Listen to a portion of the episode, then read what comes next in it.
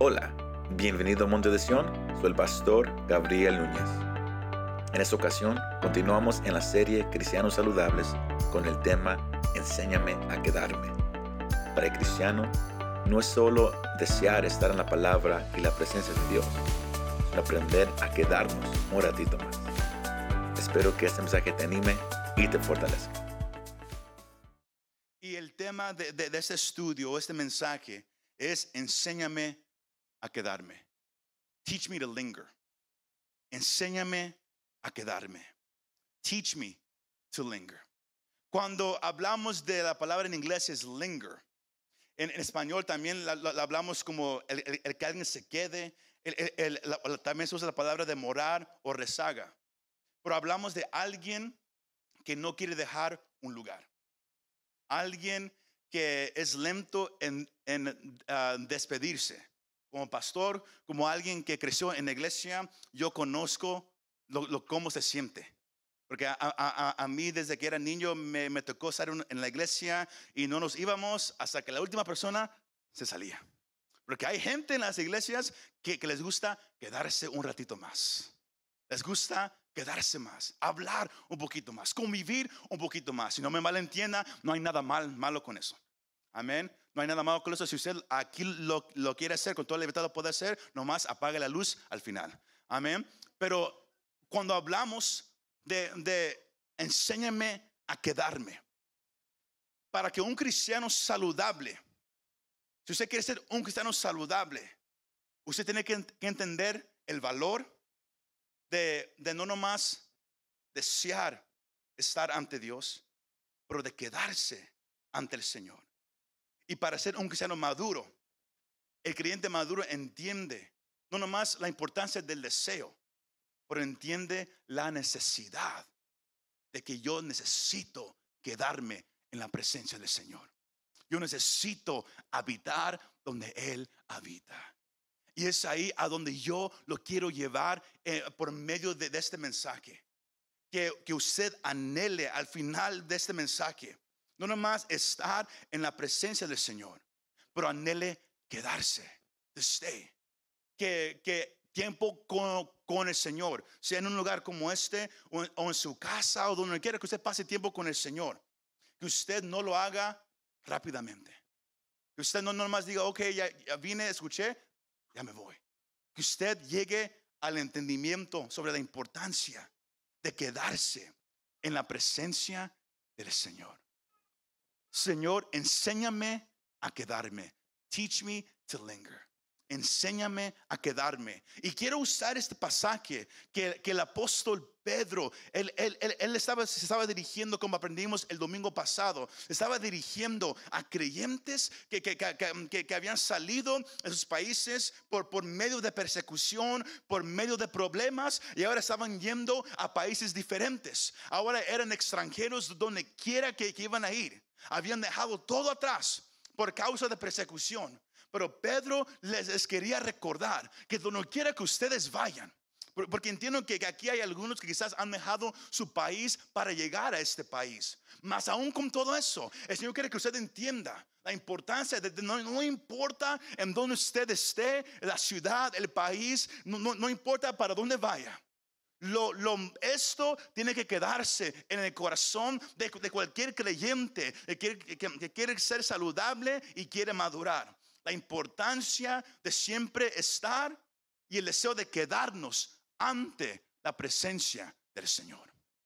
Y él quería que, los creyentes nunca se olvidaran esta parte. Y por eso él les dijo, y- y lo tocamos el domingo pasado, que cuando alguien entiende el sacrificio que se hizo en la cruz del Calvario.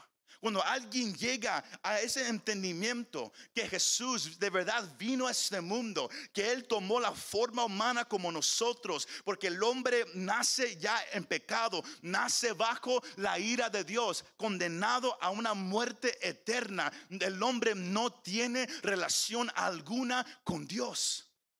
Nadie nace en el mundo y puede decir, cuando yo muera, yo me voy al cielo. Nadie lo puede hacer por su propia fuerza o su propia cuenta. Porque hay algo que cada quien ya debe y es su vida. porque la paga del pecado es muerte. Todos tenemos que morir por causa del pecado.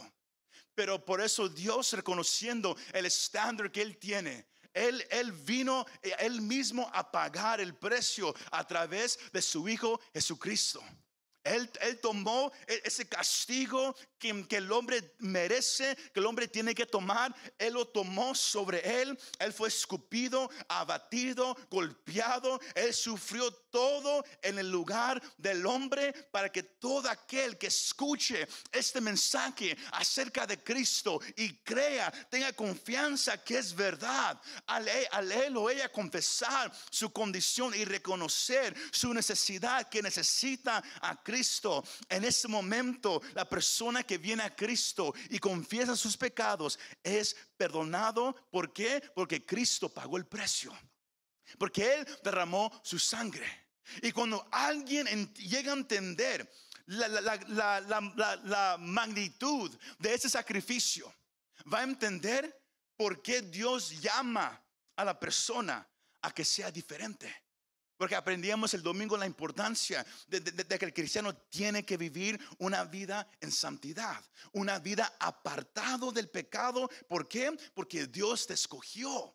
Dios te llamó. Él dijo, ahora yo, yo te he sacado del pecado, sacado de, de, este mundo para que me sirvas a mí, para que vivas para mí, para que seas y sigas mi ejemplo donde quiera que vayas, porque ahora ya no eres igual que los demás, ahora tú eres diferente.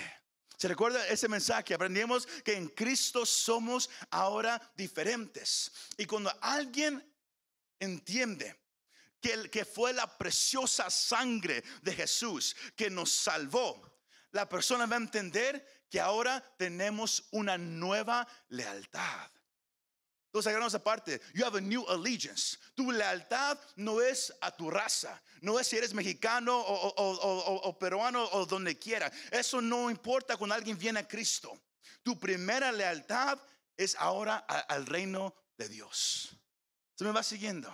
Ya no somos esclavos al pecado, ya no seguimos la corriente del mundo. Al venir a Cristo, a, entender que fue su preciosa sangre que Él derramó, que nos ha dado una vida nueva, que, que, nos ha hecho nacer de nuevo, que ahora ya no tenemos los mismos deseos que teníamos antes. Cuando alguien llega a ese entendimiento, ahora va a reconocer que su lealtad ahora es para el Señor. Y, Pedro sigue diciendo para cerrar el, capítulo 1 que, que, Cristo es la motivación por la cual somos llamados a vivir diferentes. Pero la única manera para poder seguir una vida diferente es solo por medio de la palabra del Señor. Todos agarramos aparte. Es solo por medio de la palabra del Señor. Porque una vida nueva, una vida pura, es solo por medio de la palabra de Dios. ¿Por qué? Porque la palabra es poderosa. La palabra es viva y la palabra permanece para siempre. Pedro cierra el, capítulo, 1 diciendo que, la carne, el hombre, usted y yo estamos aquí un día y el próximo día ya no estamos aquí. Vamos y, venimos, pero la palabra permanece para siempre. Y si fue esta palabra que nos hizo nacer de nuevo, porque todos aquí, los que han venido a Cristo y han nacido de nuevo, fue por qué? Porque escucharon el mensaje de Jesús. Fue la palabra que nos ha hecho nacer de nuevo. Y es la palabra, hermano y hermana, que nos va a ayudar a quedarnos en la presencia del Señor. Filipenses el capítulo 4, versículo 9 dice, Pablo hablando a, la iglesia en, Filipo, lo, que también han aprendido y recibido y oído y visto en mí, esto practiquen y el Dios de paz estará con ustedes. La importancia que uno tiene que llegar a entender para ser un cristiano saludable y un cristiano maduro es que todos empezamos conociendo acerca de Jesús y lo que Él hizo en la cruz. Comenzamos aquí. Pero la única manera para poder ser saludable, para poder madurar, para poder crecer, para, para, para, poder mirar fruto en, la, en nuestras vidas, es lo que Pablo dijo. Es practicando lo que uno ya conoce. Uno solamente puede practicar lo que uno conoce. Pero la parte triste, y ese es el mensaje de esta noche, e, es, que llegamos a una iglesia, llegamos, escuchamos. Muchos llegan, algunos escriben, otros no escriben. Otros vienen con el deseo de, aprender, otros nomás vienen a sentarse, nomás por hacerlo. Pero si usted quiere un día llegar a seguir la vida de Cristo, a llegar a madurez, usemos el ejemplo de, esa cruz. Si ustedes quieren llegar a la meta, que es un día estar en la presencia de Dios para siempre, eso solamente se puede lograr aplicando la palabra del Señor. En la, iglesia, un pastor, un predicador te enseña el camino. Te, ayuda a entender lo que la palabra dice. Y usted lo puede escribir o usted lo puede entender, pero si usted no toma el paso Usted siempre tendrá la información, usted sabrá muchas cosas, pero estará en el mismo lugar. ¿Sí me va siguiendo? Lo que ustedes han aprendido, lo que ustedes han recibido, lo que ustedes han oído y lo que ustedes han mirado, ¿eso qué? Es uno renglón. ¿Qué dice? Esto practiquen. Y el Dios de paz estará con ustedes. Para que usted sea, aunque sea no saludable, tiene que aplicar la Biblia. Para que usted sea un cristiano maduro, tienes que aplicar la Biblia. Pero no lo puedes hacer si no hay el deseo de estar en la palabra de Dios. Se me va siguiendo.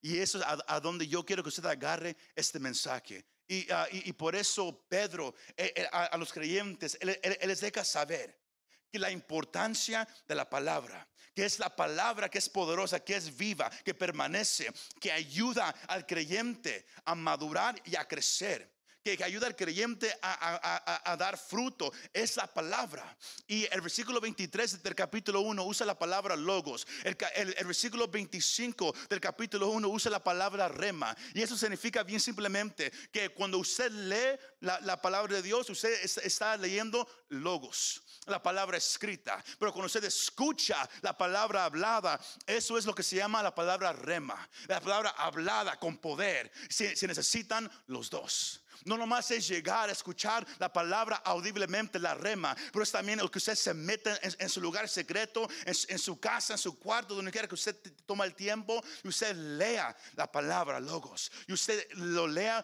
por usted mismo. La importancia para crecer, para madurar, para que haya fruto en la vida del creyente se encuentra solamente en la palabra del Señor. Voltee al que esté más cerca de usted y nomás dele una mirada y, dile, ¿estás leyendo la palabra? Are you reading the word? Ahorita no, pero estás leyendo la palabra. Are you reading the word? Enséñame a quedarme. Teach me to linger. Por eso Pedro dice en el capítulo 2, el pasaje de esta noche, él dice, dejando todo lo pasado, porque en Cristo somos, ¿qué? Hemos nacido de nuevo, somos criaturas nuevas. Por eso él dice en el versículo 1, desechando la malicia, el engaño, hipocresías, envidias, difamación, dejando la vida antigua atrás, dejando todo eso atrás. El versículo 2 dice, deseen, desire, deseen que como niños recién nacidos, la leche pura de la palabra sino tiene que haber una actitud particular para poder recibir, hermano y hermana. No es que uno nomás lee, la Biblia y de repente va a recibir, no. Cuando te metes a la palabra, tienes que entrar con una actitud. With an attitude. Y cuando hablo de actitud, yo no hablo de, una actitud de, pandillero que a mí no me hables, no. Una actitud que, que desea, una actitud que anhela algo tenemos que entrar con una actitud particular. Muchos abren la Biblia y ya están bosteciando el momento que la abren. Muchos abren la Biblia y ya están mirando el reloj. Ok, cinco minutos. Muchos abren la Biblia y dicen, ok, ¿cuál versículo quiero leer hoy nomás? Algunos dicen, ¿sabes qué? Mejor abro mi teléfono y nomás miro el versículo que me toca ese día. Cada quien entra con una actitud. ¿Con cuál actitud entra usted cuando usted se mete a la palabra? Una actitud que dice, me voy a quedar un ratito. una actitud que dice, lo, voy a leer lo más rápido que pueda. Porque tengo cosas que hacer. Porque mi, mi show favorito comienza en unos minutos.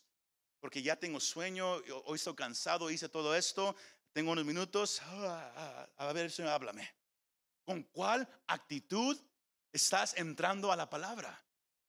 Espero que, usted, que todos entiendan esta parte aquí. ¿Con cuál actitud estás entrando? Porque tu actitud va a determinar si vas a recibir o no vas a recibir. Porque cualquiera puede abrir la Biblia, leerla y no recibir nada. Muchos pueden leerla yo, yo no entendí nada. Ah, ¿Qué te parece? ¿Sientes fuego cuando lees la Biblia? Es un libro, nomás lo leo. La actitud determina si vas a recibir o no vas a recibir. Por eso Pedro le dice, ahora ya no somos iguales, pero como un niño recién nacido desea comer, ustedes tienen que desear a sí mismo la palabra de Dios. Cuando ustedes entienden y, y llegan a entender lo que Cristo ha hecho por nosotros, usted- todos vamos a empezar a meternos a este libro con una actitud diferente. Por eso Pedro inicia el capítulo 1 dejando saber lo que Cristo hizo. Porque es el entendimiento que, que, te, va a ayudar a tomar acción. Si uno no, no entiende lo, lo que está haciendo, va a tomar acción, pero no va a recibir nada. Es como alguien que trata, todos aquí han comprado ah, cosas por, Amazon o, han ido a una ah, mu- mueblería que le- eh, don- don- donde, donde compran una cama nueva, un dresser. How do you call the dresser in Spanish? ¿Ah? Todos dicen algo diferente, pero todo eso. Sino, que compran un dresser nuevo, una cama nueva, y hay algunas cosas que uno compra donde uno lo tiene que armar uno mismo. Y a veces dan instrucciones. Pero como siempre, hay algunos que dicen, ah, yo, eso, eso yo, yo no lo ocupo. Y agarran todo, abren todo, están así mirando. A mí se me hace que este va aquí. Luego tratan de, de intentar armarlo cuando lo, los- lo más simple es que leer las instrucciones. Mirar, oh, ese es el primer paso. Ese es el que sigue. Au- Aunque toma un tiempo, aunque toma más tiempo. Pero cuando, cuando al final, eso dice, ah, todo quedó bien, no, no, no se me va a romper o quebrar. Pero si usted lo hace sin seguir instrucciones, al final le, le van a quedar cosas extras, pedazos extras. Y usted va a decir, ¿eso dónde va? ¿Quién sabe? Nomás lo guarda para el futuro. Muchos así somos al venir a Cristo. Escuchamos la importancia de la palabra, pero como que no nos gusta. ¿Por qué? Porque requiere algo de nosotros. Requiere que nos quedemos un poquito más de lo que estamos acostumbrados. Pedro dice, como niños recién nacidos, tienen que aprender a desear. Ahora esa palabra en el lenguaje original es una palabra, ah, una palabra con peso, with, with weight. Esa palabra se usa para describir un, an- un anhelo, un an- anhelo profundo de una persona. A deep desire. Un anhelo profundo de una persona. No, no es que, oh, como quisiera, no. Yo, yo deseo tener esto. Es como decir, todo lo que está dentro de mí necesita esta cosa. Yo deseo. Deseen como un niño recién nacido. I think I have a picture up there. Como un niño recién nacido. Un niño, uh, un bebé que está saludable, that's healthy. No necesita que alguien le diga a qué horas tiene que comer. El hambre lo va a decir. El llanto lo va a decir. El niño llorando le va a dejar saber que él tiene hambre. ¿Por qué? Porque lo siente. Siente que, que- que- que- algo está vacío y ne- necesita que algo venga y sacie ese sentimiento. Un niño sa- saludable desea comer. Un niño enfermo no va a querer comer. Lo mismo lo aplicamos con, adultos. Cu- cu- Cuando, usted está saludable, usted, desea comer. Cuando usted está enfermo, cu- cu- cuando, algo no anda bien, cuando hay problemas en la vida, ¿qué sucede? El hambre se va. No hay hambre. Sino usted puede saber cómo anda mi salud espiritual? Por cómo anda su, su tiempo en la palabra del Señor. ¿Cómo anda tu tiempo en la palabra? Escucha esto. Donald Whitney, en, ah, su libro los, los, los, principios básicos de la, de la vida cristiana, él, él, él deja saber algo muy importante y es la importancia de estar cerca al fuego. To be near the fire. La importancia de estar cerca al fuego. I think I have the picture up there. Ahora, si usted ha ido a acampar o, usted ha salido a un lugar y hace frío en la noche, quizás a, todos aquí le, ha tocado una vez u otra estar en una fogata, around a campfire. Ahora, si, usted está, si, si, la fogata está allá, if the campfire is over there, y usted está aquí y usted dice, oh, hace mucho frío. La solución es que acercarse al fuego. Pero muchos se acercan al fuego, ponen las manos, uh, está muy caliente. Uh, y, luego se apartan un, ratito y luego de repente dicen, ah, ¿por, ¿por qué tengo frío? Porque el calor se encuentra al fuego. Pero nomás darle una pasada no va a ser suficiente para calentarnos. Los que sienten el calor del fuego y, y, están bien calientitos son aquellos que aprenden a sentarse junto al fuego. Si lo ponemos hoy en día, hay muchos cristianos que anhelan el fuego de Dios. Todos vienen y oran en una iglesia, Señor, manda el fuego, Señor, dame el fuego.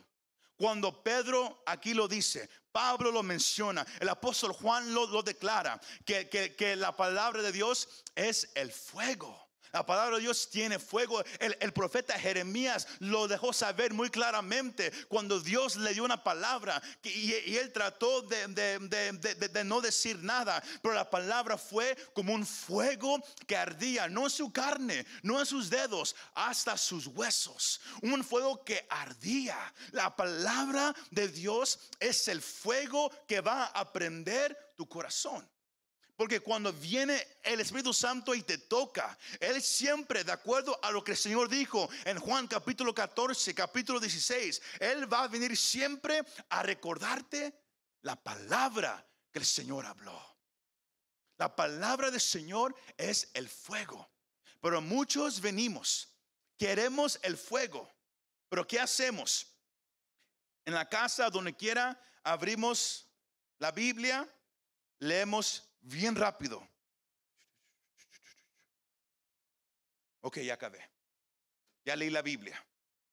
Es como ir a una fogata, poner las manos, oh, sentir calor poquito, ah, está bien.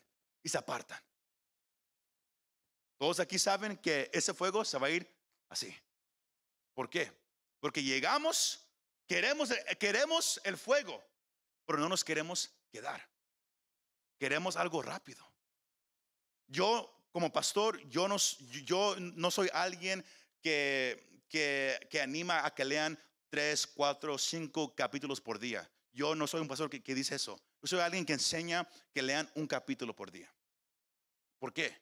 Porque yo quiero que ustedes aprendan a quedarse. Porque cualquiera puede leer mucho, bien rápido. Y uno puede leer un libro, seis, cinco libros en un día. Lo pueden leer muy rápidamente. Pero aquí no es cuánto lees, pero qué se queda de lo que estás leyendo. Tienes que aprender a quedarte. Y a veces eso requiere esfuerzo. Requiere que, que cuando leas, leas lentamente. Y dejes que la palabra empiece a hacer algo dentro de ti. Y ahí está el problema en la iglesia cristiana, que todos tenemos Biblias. La abrimos, pero no nos queremos quedar. Es igual en la oración. Nos hincamos, pero no nos queremos quedar. La alabanza, nos metemos, pero no nos queremos quedar. Ahí está el problema, iglesia. Que queremos todo bien rápido cuando Dios quiere que aprendas a quedarte. Un gran ejemplo está en Éxodo, el capítulo 33, el versículo 11, un pasaje que, a mí me gusta ah, bastante y habla de, de cómo el Señor hablaba con Moisés cara a cara. Pero era en la tienda de Moisés. It was in Moses' tent. Pero algo muy interesante. Había un muchacho que estaba al lado de Moisés.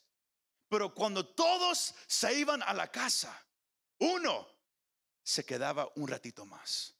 El pasaje dice, y el Señor acostumbraba a hablar con Moisés cara a cara como habla un hombre con su amigo. Cuando Moisés regresaba al campamento, su joven ayudante Josué, hijo de Nun, no se apartaba de la tienda. Y, aquí miramos la vida de, un muchacho llamado Josué, que un día iba a ser el que iba a venir detrás de Moisés a dirigir a esta nación. Él no lo sabía todavía. Moisés no lo sabía todavía. Pero Dios sí lo sabía. ¿Por qué? Porque Dios siempre trata, Él siempre usa a aquellos que les gusta quedarse un ratito con Él. Que les gusta pasar tiempo en su presencia. Pero noten algo muy interesante. Yo quiero que hagan ustedes una conexión. Josué le gustó mucho quedarse un ratito más, to linger en la presencia del Señor. Y, y cuando Moisés murió, ¿qué fue lo primero que el Señor le dijo a Josué? Capítulo 1. Antes de que Él le diera instrucciones de cómo llevar a un pueblo, antes de que Él le dijera qué iba a suceder, ¿qué fue lo que el Señor le dijo a Josué? ¿Cuál fue lo más importante para el Señor? Lean su casa, Josué capítulo 1, versículo 5 al 9. Y tú vas a meditar en qué? En la ley, día y noche. Y la palabra de esta ley no se apartará de qué? De tu boca. ¿Se me va siguiendo? El fuego que usted anhela, el ser un cristiano saludable, maduro, se encuentra si estás dispuesto a quedarte un poquito más en su presencia. Y todo inicia en su palabra. El martes decíamos que muchos, que muchos cristianos oran tristemente, oran deprimidos, oran como si ya perdieron todo. ¿Por qué? porque vienen a la presencia y se van por sus emociones y nomás eh, y, y, dejan que, que eso sea lo que dirija. Pero el cristiano que reconoce lo que la palabra dice, entra con una actitud diferente. Su oración es diferente. Todavía, todavía siente la ansiedad, siente la depresión, siente la gravedad del problema o de la situación que está pasando, pero no deja que su emoción vaya por delante. Porque confiesa todo ante Dios, pero porque ha estado en la palabra. Cree lo que la palabra dice. La palabra habita en su corazón. Y cuando habla, ya no sale la carne, ya no sale sus deseos, sale lo que está escrito en la palabra del Señor.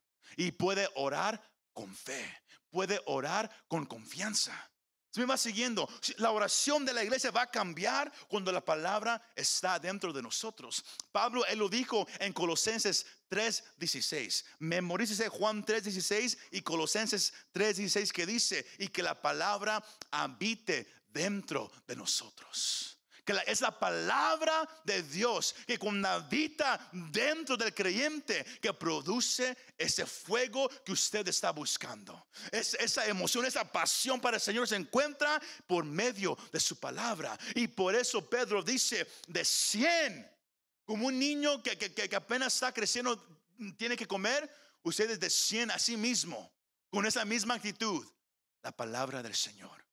Aprendan a quedarse un poquito más en la palabra. No lean rápidamente. No traten de acabar un libro en un día. No es la, cantidad que importa, es la cualidad de lo que estás haciendo. Y la, importancia aquí que Josué hacía es que él se quedaba en la presencia. Hasta David dijo, Ahora, David estaba enojado cuando él dijo esto, pero, eso aún así aplica en lo que es el meditar. Salmos 39.3 dice, David hablando enojado, ardía mi corazón dentro de mí. Mientras meditaba, se encendió el fuego. Entonces dije con mi lengua, cuando alguien medita en algo que está en el corazón, hay un fuego que empieza a arder. Si me va siguiendo con, en esta parte. Si la palabra está en tu corazón, porque pasas tiempo diariamente en la palabra. No, no, no para cumplir, no para ver cuánto puedes leer en un día, pero estás leyendo porque hay un anhelo en ti de conocer más a tu Dios cuando lo lees y luego empiezas a meditar, a masticar lo que acababas de leer, ¿qué sucede? Se enciende un fuego dentro de ti. Bien simple. El fuego que, anhelas se encuentra si estás dispuesto a quedarte un ratito más en la presencia de Dios. Si ya no lo miras nomás como algo que hacer, pero te metes ahí. Tu oración cambia. Escucha esto. La palabra de Dios hace una cosa. Nos da conocimiento del Dios que servimos. Nos enseña cómo caminar si lo aplicamos. Y al final trae la bendición de Dios. Hace tres cosas. Te da conocimiento, te enseña cómo vivir, pero también trae la bendición de Dios. Salmos el capítulo 1. Lo, puede leer en su casa, ah, no, no están las pantallas. Lo puede leer en su casa que dice, bienaventurado el hombre que sabe habitar en la palabra. Será como un árbol plantado junto al agua. Siempre tendrá algo. Se me va siguiendo. Todo este año, los, los que han estado aquí desde el comienzo, eh, eh, nos pasamos casi todo el año estudiando Salmo 119. ¿El capítulo de qué? enfocado en la palabra de Dios. El capítulo enfocado en, la hermosura de la palabra. Y el, salmista dice, tu palabra es, como una lámpara para mis pies y una lumbrera a mi camino. La palabra de Dios ilumina.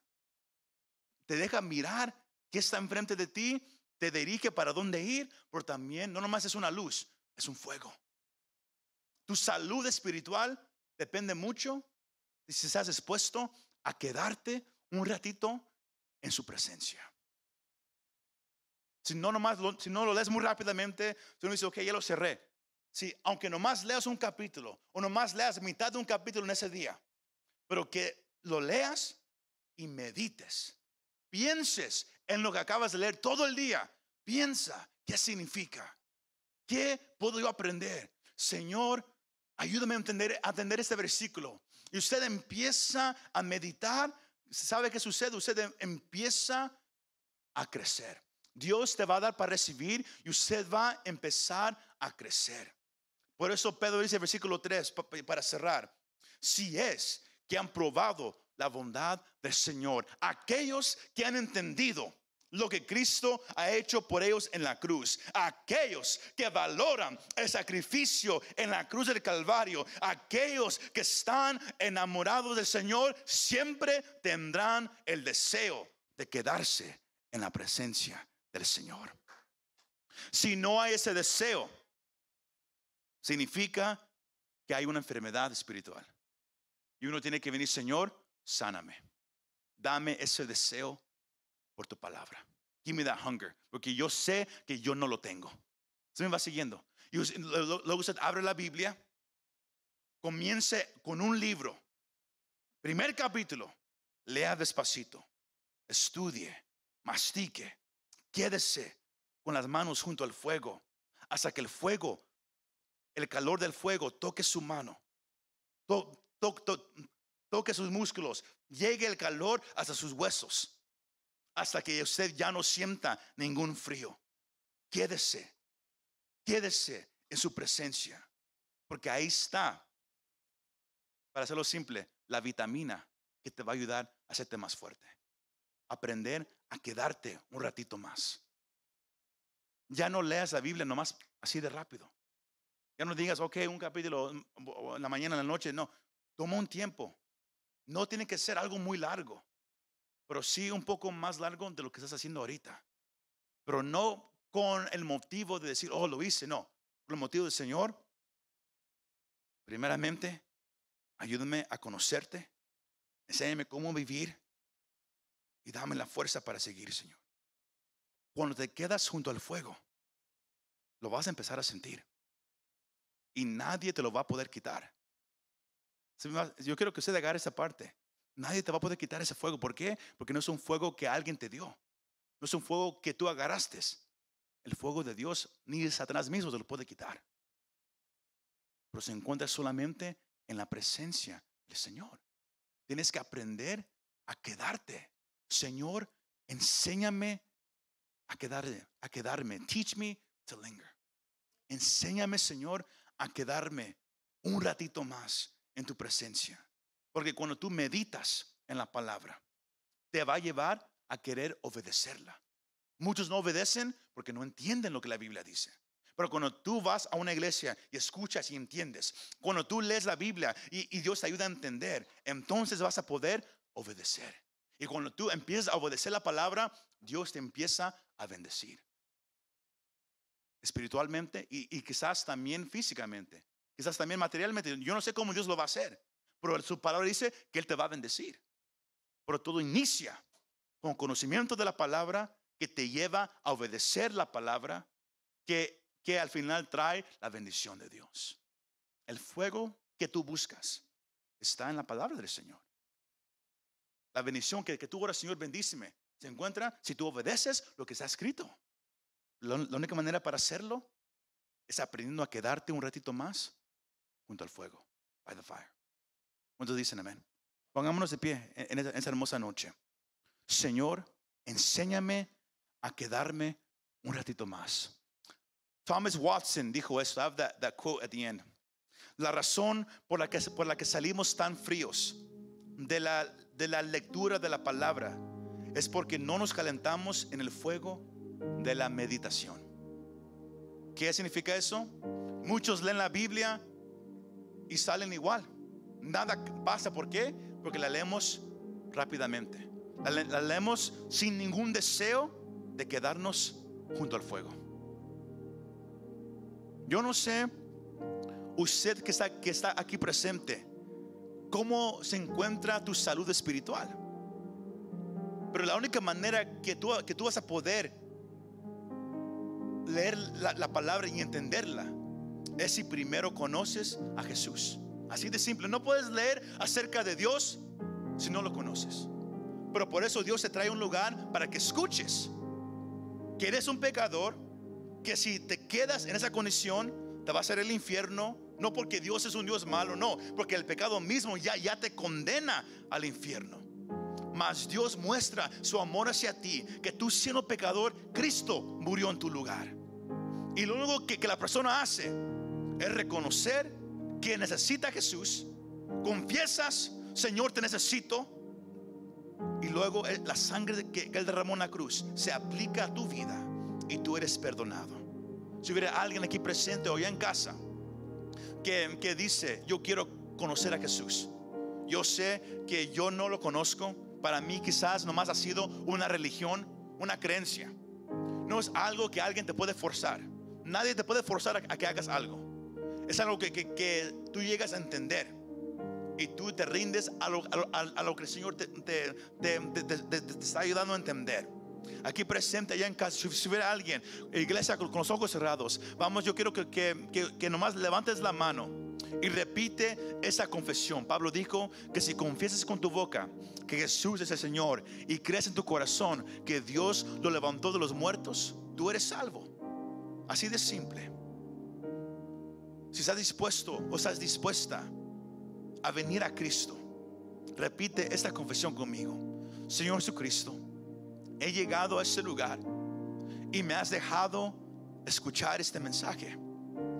Ahora yo reconozco que yo no te conozco, pero te quiero conocer. Y he entendido esta noche que estoy perdido sin ti, que te necesito a ti y lo que has hecho en esa cruz. Reconozco que soy pecador y pido que me perdones. Rindo mi vida a ti y, necesito que de aquí en, en adelante seas tú el que guíe y dirijas mi vida.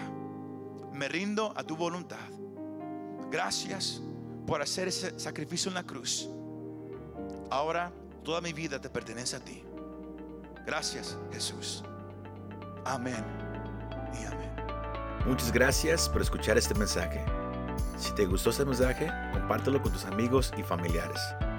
Para saber más de nuestro ministerio, visítanos montedesion.com o también puedes bajar nuestra app para el teléfono. Que Dios te bendiga y nos vemos la próxima vez.